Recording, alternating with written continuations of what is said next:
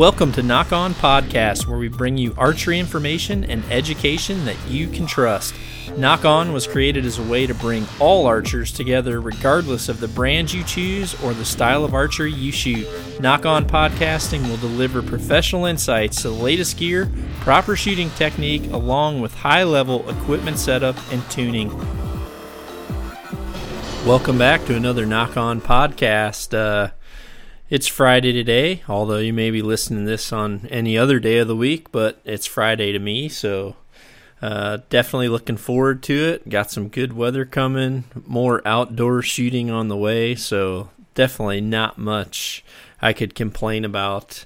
I guess first and foremost, I want to jump into uh, announcing some of the winners here. I posted a kind of a photo on the Facebook page, both uh, my personal page and the Nock on TV page, and uh, it was just a random photo that I really have no idea what I was doing, but uh, kind of wanted to come up with the best caption. So there was a lot of good ones, and you know, I guess we decided to pick five of the ones that we like the most.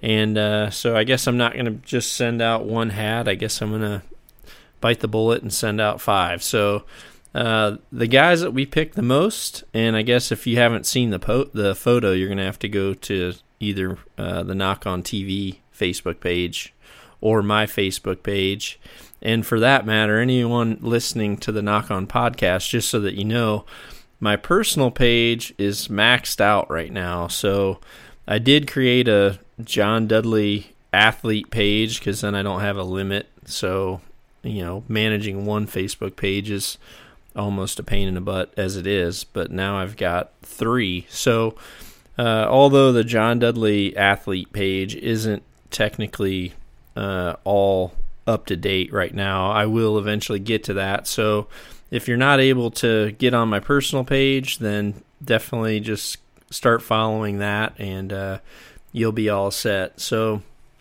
the uh, photo contest winners First one is going to be Josh James. Uh, your comment was bowing. Thank you.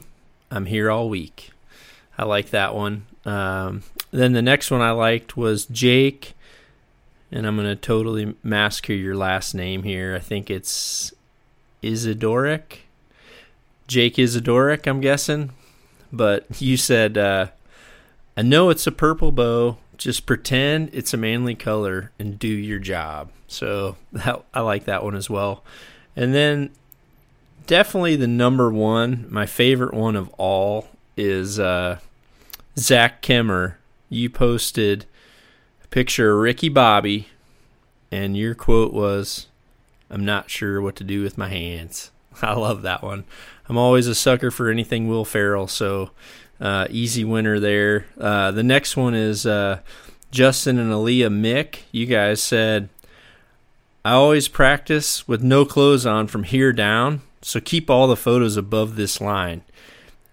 So, what's funny about that is when I read that, it actually reminded Sharon and I, because Sharon was taking the photos um, that we needed for a new magazine.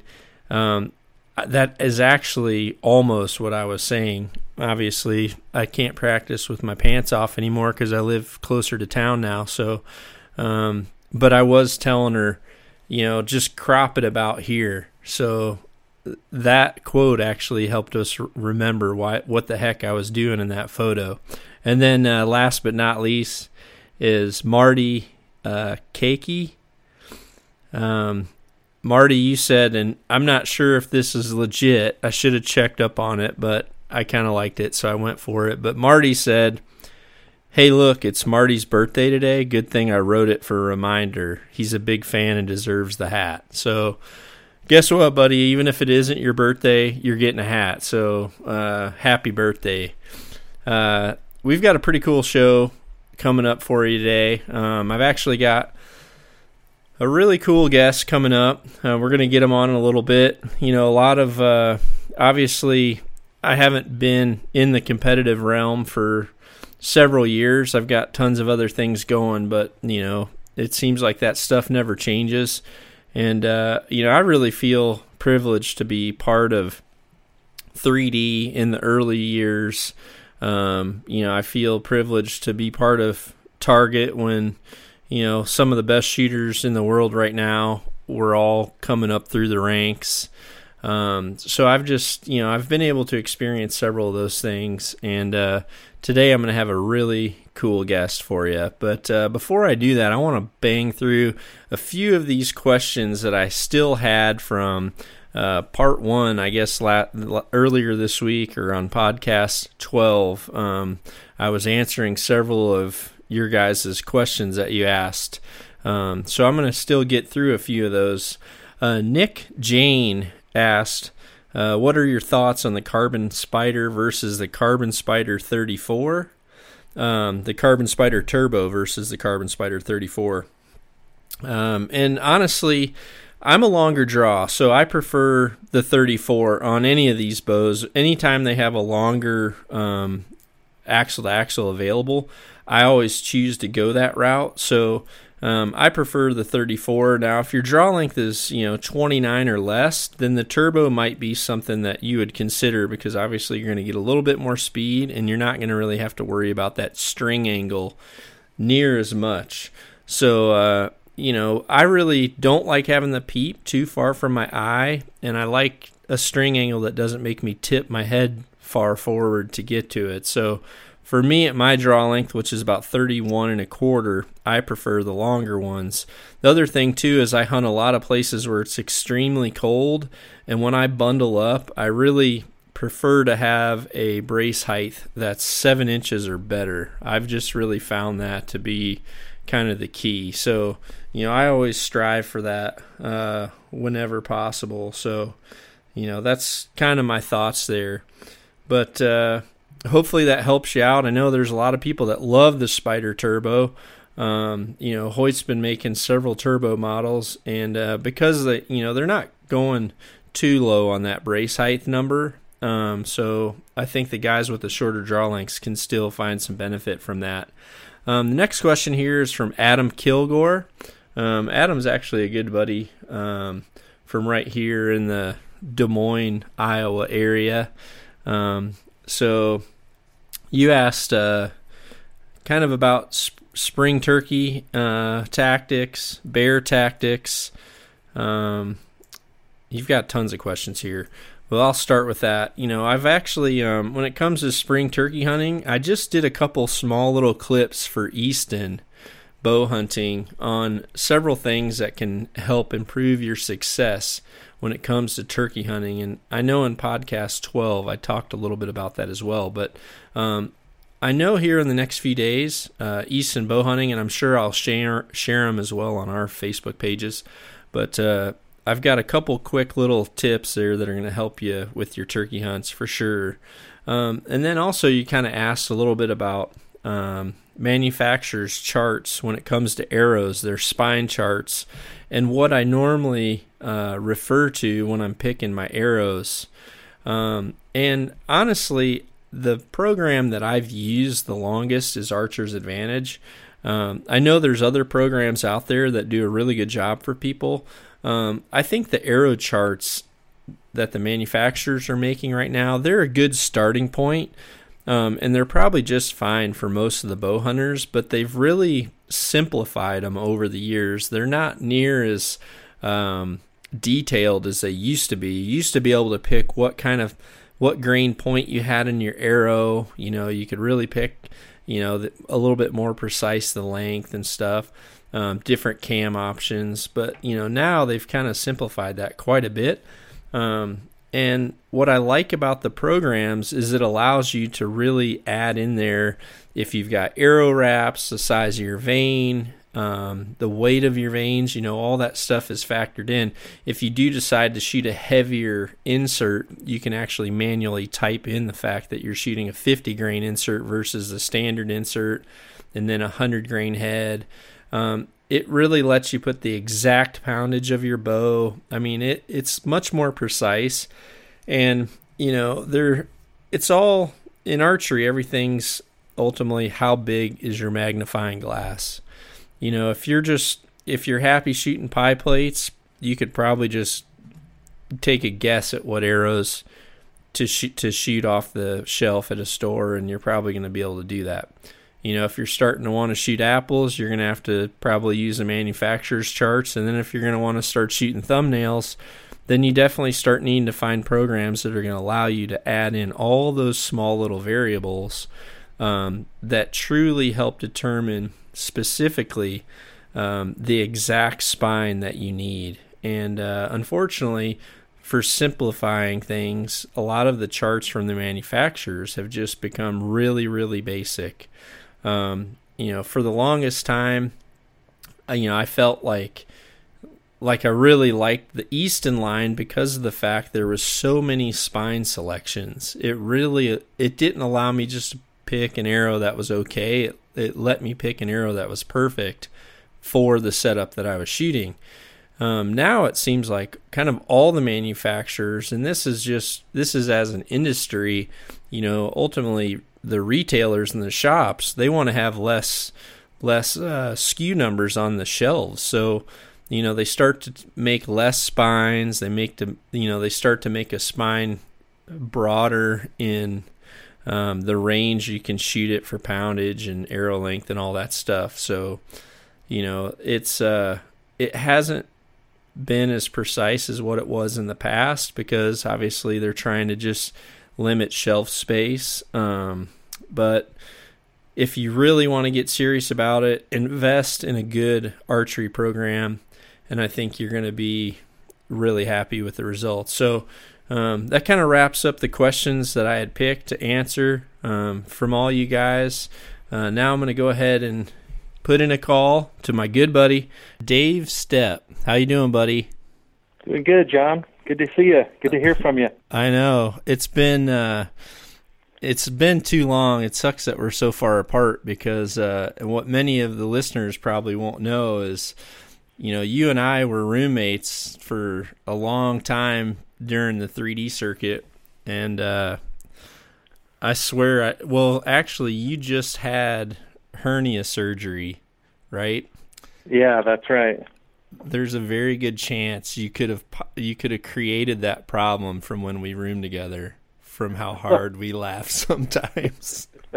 Yeah i'm certain that that probably has something to do with it. There, i mean there were times where i literally thought that i was going to need some type of a a uh, electronic breathing apparatus to keep my lungs going because i figured i'd totally collapsed them we yeah. had we had some awesome times but you know, you're still still to this day, you know, it's it's kind of a bummer that uh, you know, we've been out of it quite a while and, you know, we're almost like old timers now, me and you and and Ulmer. Jeff's still doing it, you know, but yeah, um yeah. you know, you were you were I believe the first guy to ever make a hundred grand in a year shooting yeah. shooting 3D. That was and you shooting a bow and arrow. Would you ever believe that? yeah, in the '90s. I mean, and yeah. Not to mention, at the time, it was a single cam high country. yeah. You know, John, I still have that same bow. I pulled it back. Oh, I, I'll bet. Oh, probably three months ago. My son was going through the attic, and he asked me what this was, and he pulled it down, and and, yeah, what uh, is this? Exactly. he looked exactly. at it like, what? What is that? Yeah, and I, you know, I took that bow and I, I drew it back carefully, yep. and uh, I don't know how I shot that thing. It feels, it feels really bad. I've got, um, and what's, I guess I can't spoil it, but when it comes to old bows, I've actually got a really funny story about about Jeff's old bow, but um, I'm actually going to be doing a podcast with Jeff here pretty quick, so I don't want to like I want to tell that story with him because I don't even know if he really knows the truth behind that. But you know that bow at the time that was something that you had kind of cobbled together. That was like one of the very first single cam. I mean it yeah. it was a single yeah. cam bow. I mean it, it had to have been well. It's a it's technically the first single cam to ever win to ever win six figures during a during a, a archery season. Yeah, yeah. The uh, I mean, if you knew the work that went into that bow to make it shoot, it was just it was ridiculous what I had to do to it. But I'll tell you what, it was a shooting machine afterwards. That, that bow, you know, I think back in my uh, file cabinet of memories here about different bows that I shot, and uh, it was it was almost comical to show up shooting that bow and then to shoot it so well. But I had so much confidence in it. It just goes to show you that if you shoot some, it doesn't matter what it is. Um, if if you put the time and effort into it and you have confidence in it, you can do anything with it.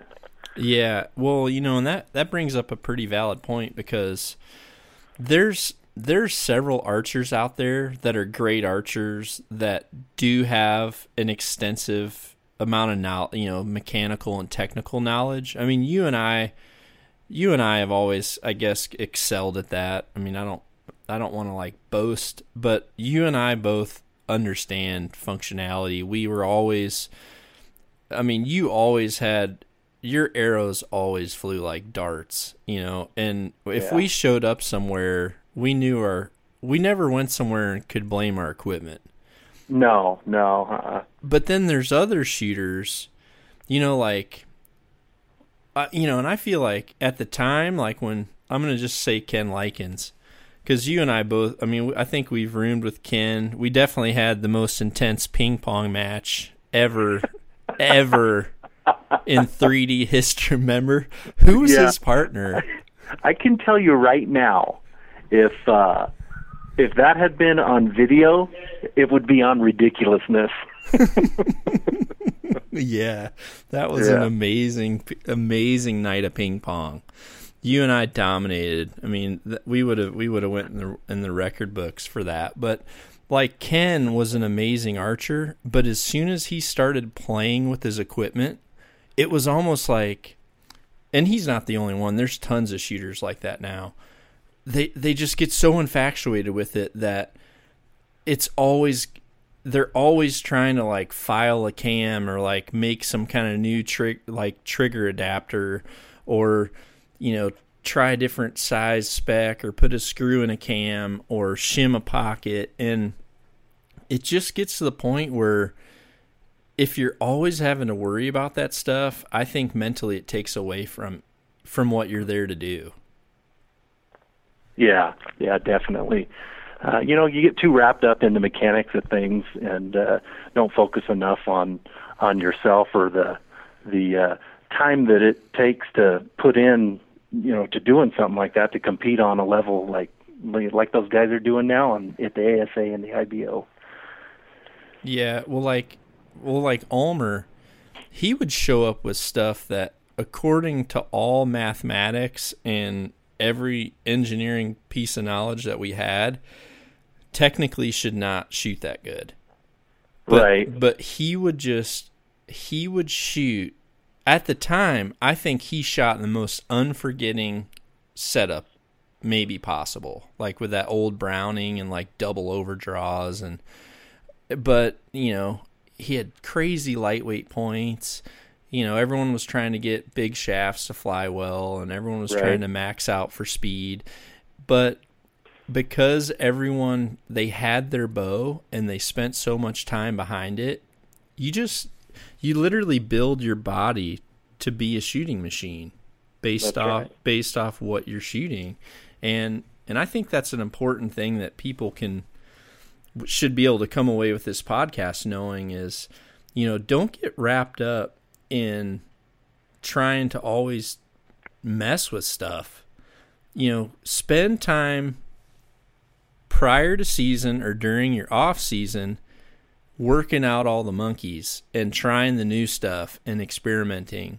But once it's like go time, you got to commit. You got to commit to competing, don't you? Oh yeah, definitely, definitely. Well, you know, you, you brought up a good point, especially like uh, when we were shooting and and Randy would show up with just some of the most unorthodox things that that people had ever seen. Um, that that alone uh, goes to prove that if you do something and you do it the same every time, whether it's a good setup, a bad setup, it will perform. But what the goal is, what my goal was when I was shooting was to get my body in tune to where I could do it the same every time, but also have my equipment as forgiving as I could make it so that if I did make a little bit of a mistake, it wouldn't be as magnified as, you know, say a bow that wasn't shooting as well as as one that I was shooting. So, um you know, I've seen some crazy forms that people have that you just look and you see how they shoot and you go, man, there's no way that guy could ever uh, put together a win at an archery tournament. But the thing is, he does it the same every time, and he wins, and he wins with it. Yep. Yeah, and you and I, you and I both have probably two handfuls of people that we can that we can think about in our career that every single time we faced them, we're like, or if we got beat by them, you're like thinking, how how did I freaking get beat by something like that? yeah. But, but there's like there's probably like two handfuls of people in the world to where they can do that all the time. I mean, yeah. And it's because of exactly what you just talked about. But for the average guy, you know, those are the people where it's it's almost impossible when people try to duplicate that. And I think a lot of average archers, you know, and you see now you have an archery shop. So every day you're dealing with people coming in telling you about something they saw probably now now it's got to be out of control. It's something that they saw on on you know on the internet about so and so shooting this. And and I know right away you got to be thinking oh my god you know? Because Yeah. the average guy the average guy can't shoot as much weight as Reo has in the front of his stabilizer. I mean No. Even the unaverage guy can't. Yeah, uh, let me just tell you something. I it just here's another funny thing. I know what works for me, but I would be lying to you if I told you that I didn't go out and try what he had. Yep. I did. I went and tried it, and you know what? Well, After I tried to. it, it was even more ridiculous than when I saw it the first time. it didn't work for me. Yep. Yep. I agree. Well, what um let me I know I want to get into a couple subjects with you because I mean there's there's people that I have to give respect to in in the industry because they're great shooters. But there's also people that I would literally fight for because of the amount of respect that I have for them and and you're 100% one of those because you are an unbelievable archer and and you were you you know what was unorthodox about you What's that? the fact that you would never practice Oh, come on now. dude you would you would show up to a tournament haven't judged a target in like since the last tournament right? and then you would go out and sh- and you would win it and Well, then it, there was there was a method to my madness there. Okay, well let's get into it. I want to hear it. And I'm sure, you know, I'm sure we've we've had nights where we were, you know, where we were laying there laughing our guts out in the dark, you know, about something ridiculous, but I want I don't remember it. So I want I want to hear it cuz there's probably archers out there that don't have time to practice all the time. So if you've got some kind of a method, let me hear it. Well, you're you're absolutely right about the yardage judging portion of things. I funny thing is is uh, before I started shooting tournament archery, I actually I was a logger. I cut timber here in Arizona, and uh, you know that might sound weird to people, but yeah, we have mountains, and yes, we have real tall, big pine trees. In fact, we'd go out there and and cut trees, and you'd have to cut them off every 30 foot. Well, you and I both know that 30 foot is 10 yards. Yep. So I spent years and years and years Dropping a a 30 up foot tree. log and then cutting it at 30 foot. and then it seeing it the hit the ground. You see it on the ground. Exactly. So you you fall a tree, uh, you know, hook in tape wise to the the trunk of the tree, the base, run it up 30 foot, cut the tree off, and you know you do that day in day out. I get you get to where you don't really look at your tape measure much. You Yep. start your cut and you double check it. It's like, oh yeah, I'm good. Well, so years of that happened. So when I got it, it just naturally transitioned me into 3D archery. Now, I'm not saying you need to be a logger. what I would do and this worked for me. I'm kind of getting off the subject a little bit here because this kind of popped into my head. But if you took a, let's say, a 90 foot piece of rope and you tied a knot or tied a ribbon every 30 foot or every 10 yards, and you took that and laid it out, and you know, if you're up in the hills here, you lay it out and get a get an aspect of what 10 and 20 and 30 looks like in your head and you do it at all the different terrains that you go to, you know, you you you kind of get a uh, an idea of what yardage looks like in certain terrains. Now, to address what you're saying about me not practicing, if I I did practice, I would practice shooting my bow a lot. Right. Yeah. Yeah. But judging yardage, you're absolutely right because what I found was when I went to my local shoots in the desert down low here in Arizona, and judged yardage and then went back east into Tunnels. an overgrown forest that had a tunnel cut down with a target in it, it screwed my yardage up. Yeah, so I it- didn't yeah. have anywhere to practice the yardage like they have back east. So I didn't because it would screw me up out here going back there. It would take me, oh, I don't know, five or ten targets to acclimate myself once I got back east shooting in the green. So my thing was if I went to a tournament, did really well judging yardage there, I'd go home, work my equipment, make sure I'm good with my form and stuff, and then show up to the next tournament not having judged a target. Yeah. Well, I remember that. it, it worked for me. It, Yeah. It, I was, you know, I was good at judging yardage. I was 100% confident when I got up there and I set my sight and locked it in. That's the judging yardage part was over. And that's one of the reasons why I did so well is I had a hundred percent confidence once I drew that bow back that that sight was set at the right setting. And when I would shoot at a 12, I expected to get a 12. And this is back when when I first started going, I, I started the ASA the first year it was in existence. I went to two tournaments. And what I found was the mentality of the guys that were winning.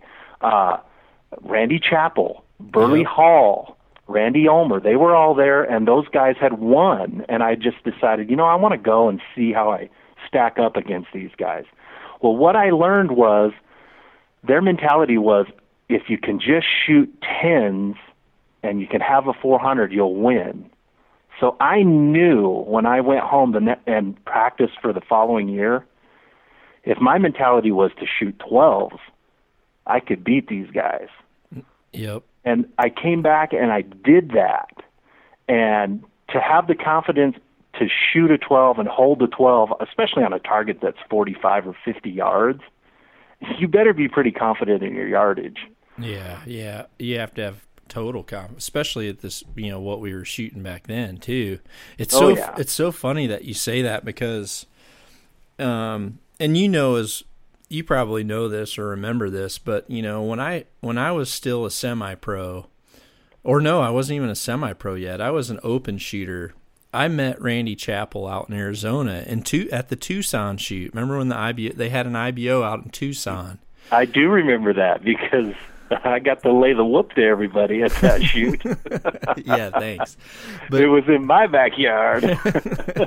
yeah, well, I was there and I I met Randy Chappell, and then Randy and I became good friends. So I started. I actually, you know, this has been this is what I credit a big portion of my career on is I've always, as a shooter, made a commitment to when when I made a friend with someone that ha- had the same drive as I did, literally in anything, not just archery, anything that I do, if I meet someone that has the same motivation that I do and they're better than me, I literally do whatever it takes to start to learn to train with those people. And because it forces you to get better. I mean, if you're a competitor, you're only going to stand there and look like an idiot in someone's backyard so long before you start saying, well, I need to start standing here and making some good shots.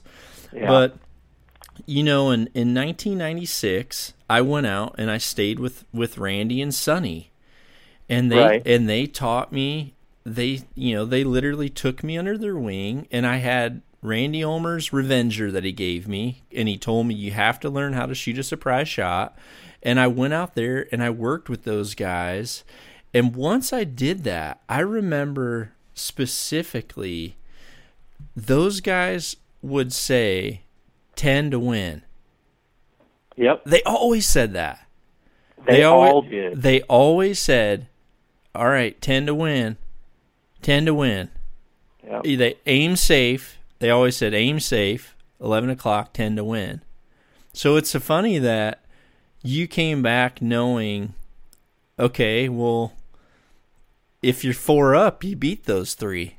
Yeah. I mean, yeah, that was that's a good that was a good way to look at it. Yeah, you know, and it's it's it's funny. I've thought back on it quite a bit, and I've had people actually come up to me and tell me, you know, when you started shooting these 3D tournaments, especially when there were tournaments that had a 12 ring, you changed the way people shot those shoots. And I said, well, you know, what do you mean by that?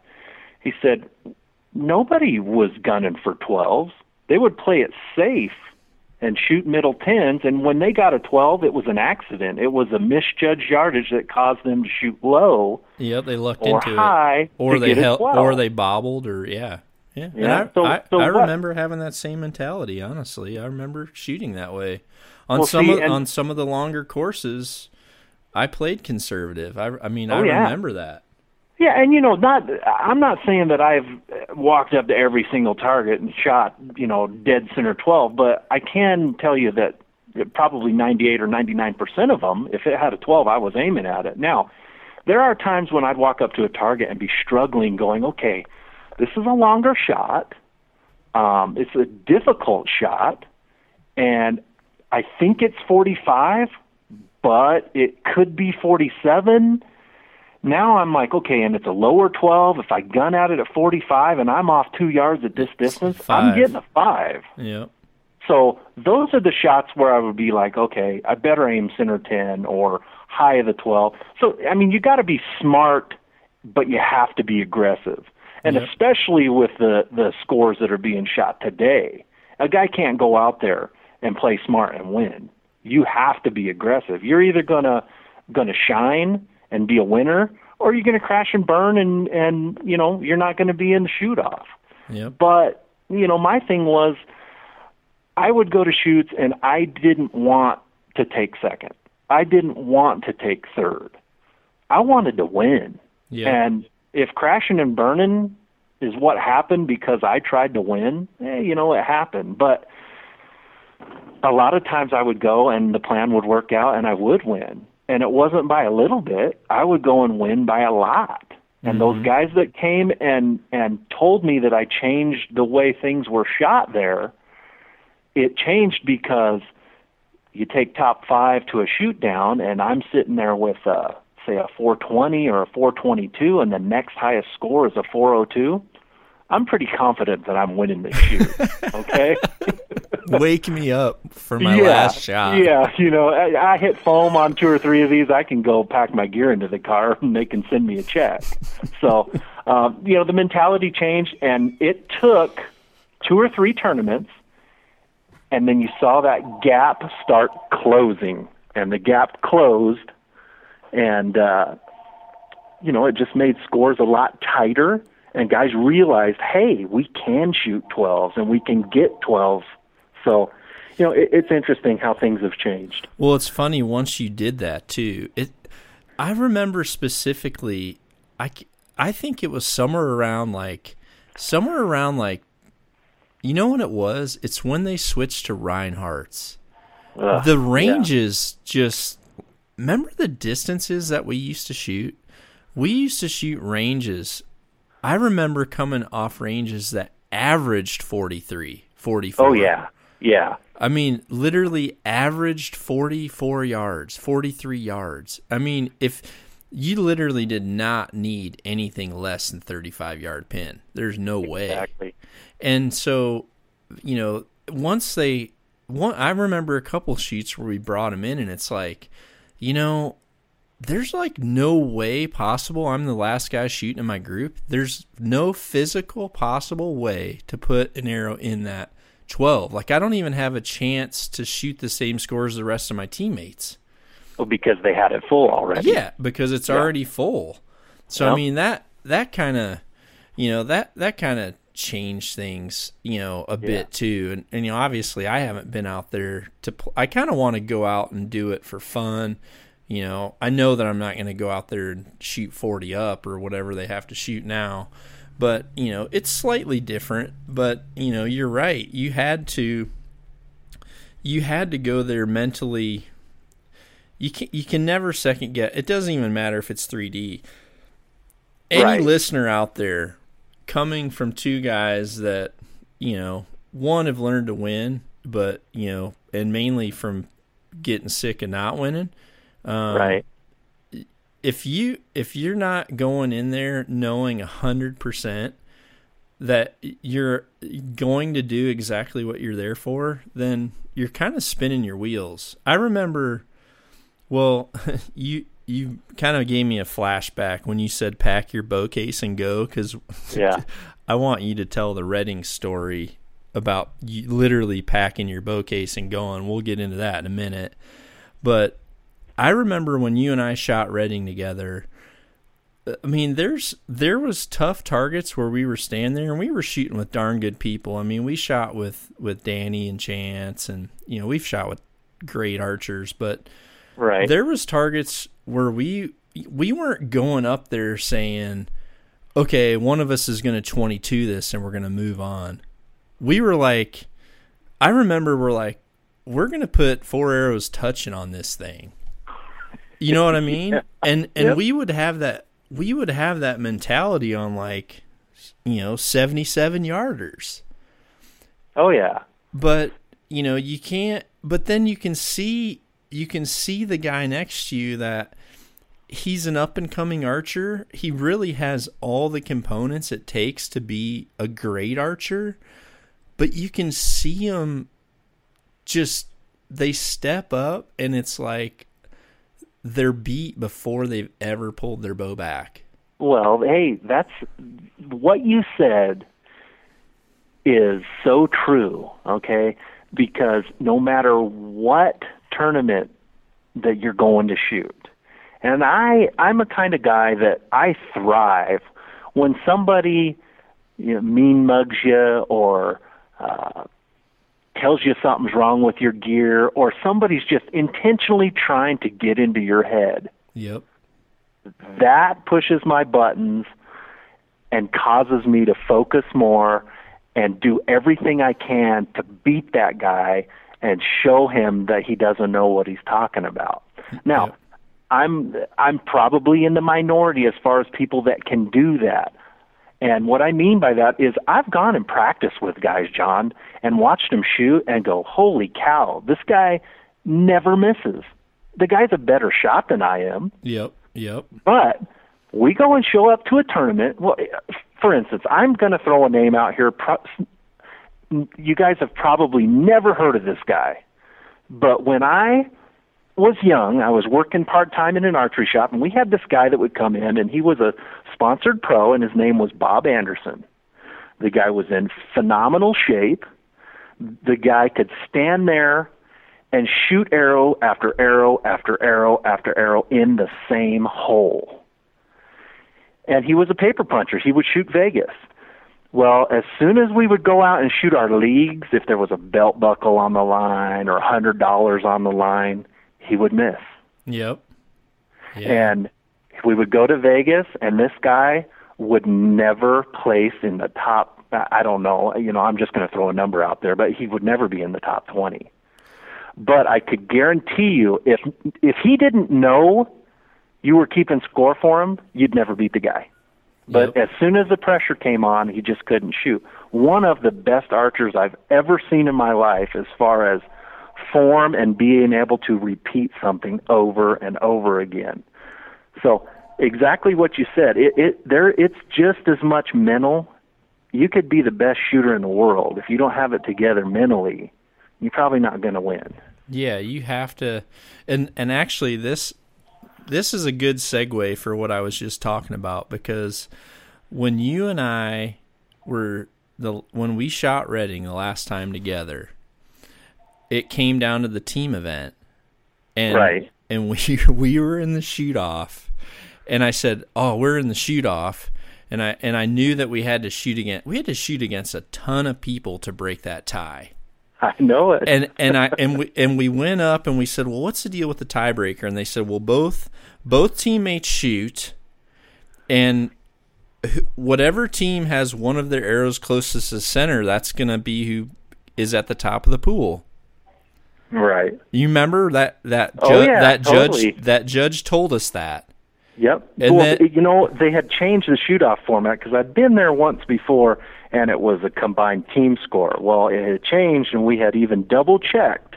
Yep. You're telling me that w- the highest arrow wins, and they they they affirmed that that was the way it was going to work this year. the one arrow that was closest to center because otherwise they said otherwise every team just keeps shooting 22s or 21s so whatever arrow is closest to the middle then whoever's whatever team shot that arrow that's who wins That's right. that's what he told us and then what'd Yeah. you and then what'd you do I threw my bow in the case, packed my stuff in the car, and said, "John, you better win. I've got a plane to catch." uh, and you know what's funny is you're not the first person that called me what the outcome of the shoot off was. Really? About three other guys had called me, and they said. Dudley just poleaxed the elk at 88 yards. He center punched it. And I'm like, come on. He goes, no, I'm not kidding. It's over. You guys won. I remember I remember going up to that line and there's like 15 well there had to been there's probably 12 or 14 good shooters standing there Yeah. and me Yep. and they're like where's, well, what, where's what Dave it was, John, is is you and I were the 3D guys. We're kind of the outcasts there, and we're shooting against a bunch of professional target shooters that are used to doing this day in and day out. And it's kind of cool stepping up there and knowing that they're worried about you. Y- well, and you know what's funny about that is what we were just talking about on the mental side. How I think because I knew, you know, so we you you and I both know there's people there that play mind games all the time, and Oh, yeah, and a lot of times if you throw it back, it's it's it's almost like their biggest weakness to like because they're so Right. they're not used to that. But I remember I remember I think it was a mental advantage because I mean, I'm not going to mention any names, but you know the one the one team that we wanted to beat the most. Oh yeah. And they they came up and they said, "Where's Dave?" And and and I knew right away that I that the shoot would be over if I threw it out there and I just said, "Oh, well, we just found out it only you only have to count one arrow for for the team to win." Right. And I said, "So Dave left." And they go and I remember he looked at me he's like, "He left." And I said, "Yeah, cuz I told him I'm just going to put it in the scribe hole, so there was no point in him staying." I do. That's exactly what happened, John. yep. And and I, you know, personally, I think something that small, I mean, I think it kind of you know, it just throws a little bit of a little bit of fuzziness in there to where it can make a difference, you know. But the I mean, for for any shooter out there that's really trying to be better because that's, you know, that's what I'm hoping these stories bring is you know these are things that we learned from not not just the good but also the Right. bad because Right. we fell we fell victim to those same things Oh yeah. you know and and obviously if you're you know the less acclimated you are um, to that stuff then the more likely you are to have it affect you at, at some point or another. But you know i think for you once once you had that confidence i mean especially well it was really any time. I mean you always knew that you were 100% capable of winning every tournament you went to I knew it, and the thing is, I expected it. yeah I expected to. Now, it didn't turn out that way all the time, but you you need to expect to. You need to know that you're the best. You need to know that you can win this. You need to know that you can make this shot. You need to know those things. But you know what what what I think matters the most though is when it comes to there there's certain ways that a person can carry that mentality. Right. And that I think is good for the sport and good for the profession. yeah. But there's obviously there's people out there that they want to have that edge and they want people to know that they're confident, you know. Right. Well, it, see, that's the thing. You need to know it, Yep. or I need to know it. I don't need to broadcast it and let everybody else know it. They're just going to think that I'm cocky and that, you know, I'm I'm a jerk and and you know I don't want to have that reputation. You Right. you've got to be a personable guy, especially if you're trying to shoot for, you know, four or five manufacturers. You've got to represent yourself in a professional a pres- professional and respectable manner. Now, Yep. in inside my head, you bet I can think I'm the best and and and uh, you know exude with confidence. That's fine, but you know there's a difference between confident and cocky. I got I got to tell this story cuz I was thinking of this too.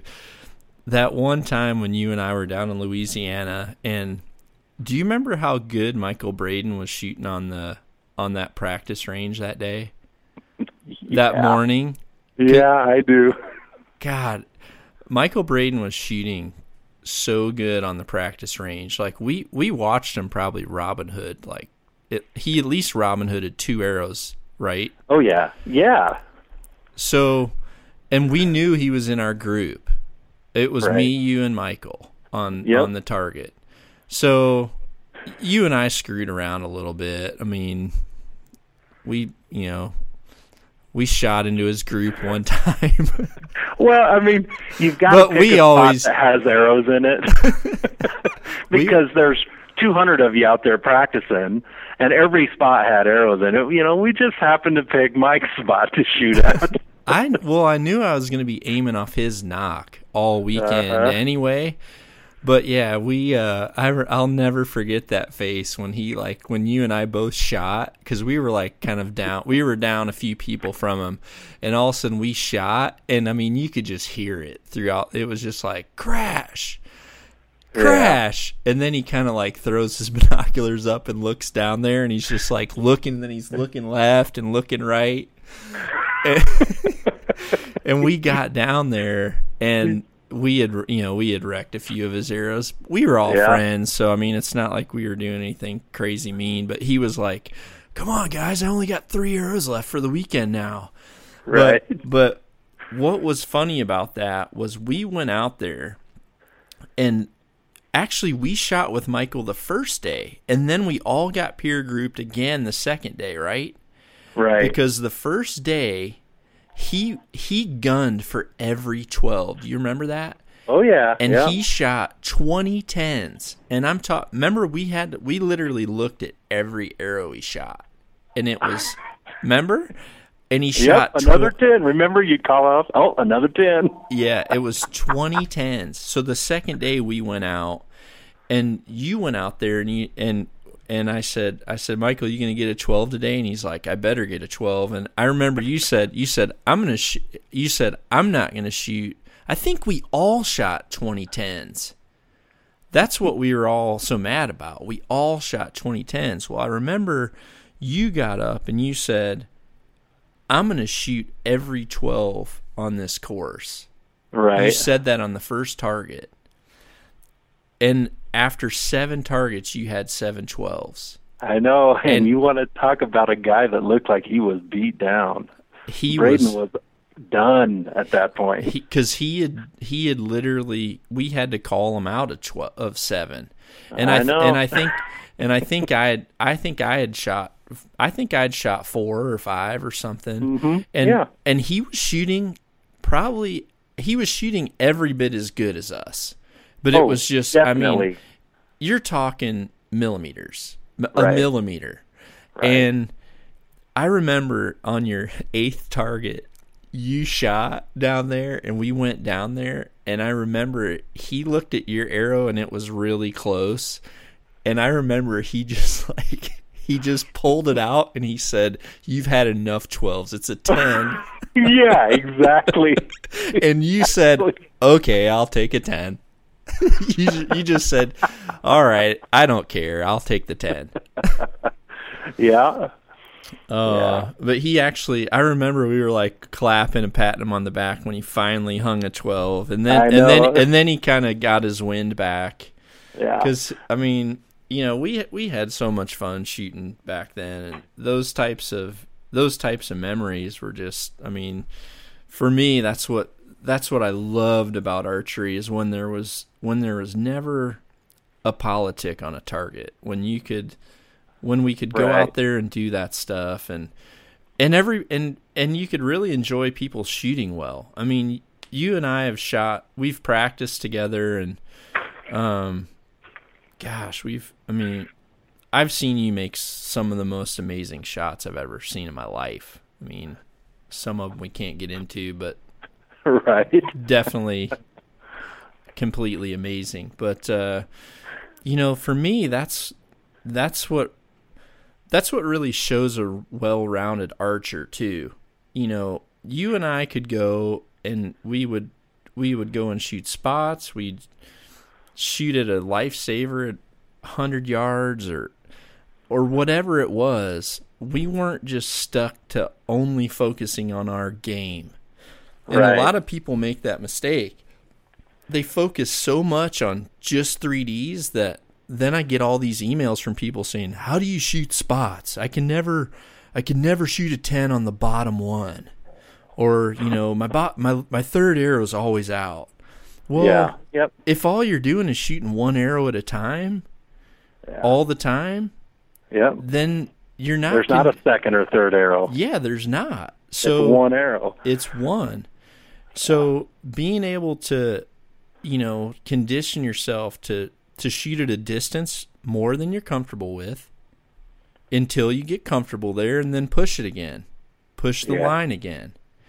And then obviously, you know, having versatility. I think all that's going to really help people get better.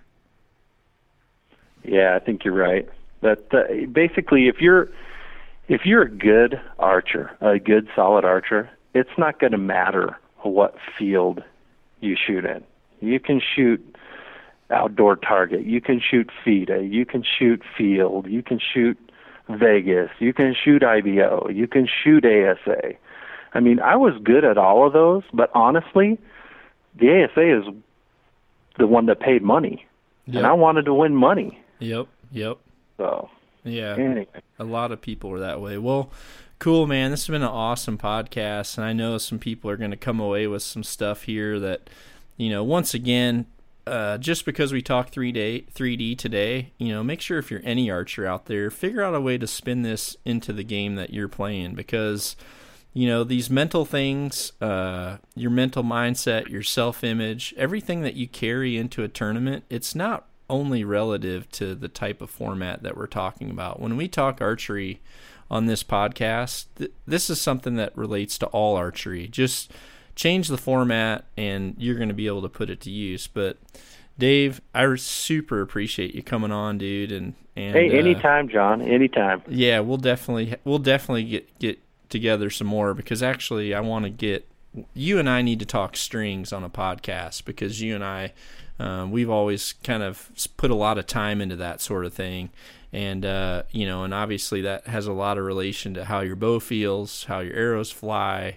So we'll get into that at another time but thanks so much dude. And um, you know if you want to say thanks to any sponsors or let people know about your shop because obviously if anyone out Yeah. there is looking for some some great technical advice um, you definitely if you go to Dave's shop you're gonna you're gonna have one of the best in the world be able to work on your gear so let them know where they can contact you buddy and uh, Well, and- we're we're out here in Arizona, um, actually in Prescott Valley. Uh, the name of the shop is Mile High Archery. Uh, we've been here going on 11 years, and uh, you know I enjoy when people come in with problems that I'm able to solve and and uh, help them be a better archer. So that, anyone from the beginner archer to to seasoned veterans. So yeah do you have a website or a phone number do you have a uh, website yeah, m- our website it's under construction right now. It's it's going to be milehigharchery.com, and uh, you can visit our Facebook page, Mile High Archery, uh, or just call us here at the shop. It's uh, nine two eight six three two five zero zero four. Sounds good. Well, thanks everyone for listening to another Nock On podcast. Thanks, Dave, for coming on, buddy. Sure appreciate bet, John. Talk Oh, to you later. Thanks. Be sure to visit nockonarchery.com to see our entire line of trendy Nock On lifestyle clothing. nockonarchery.com.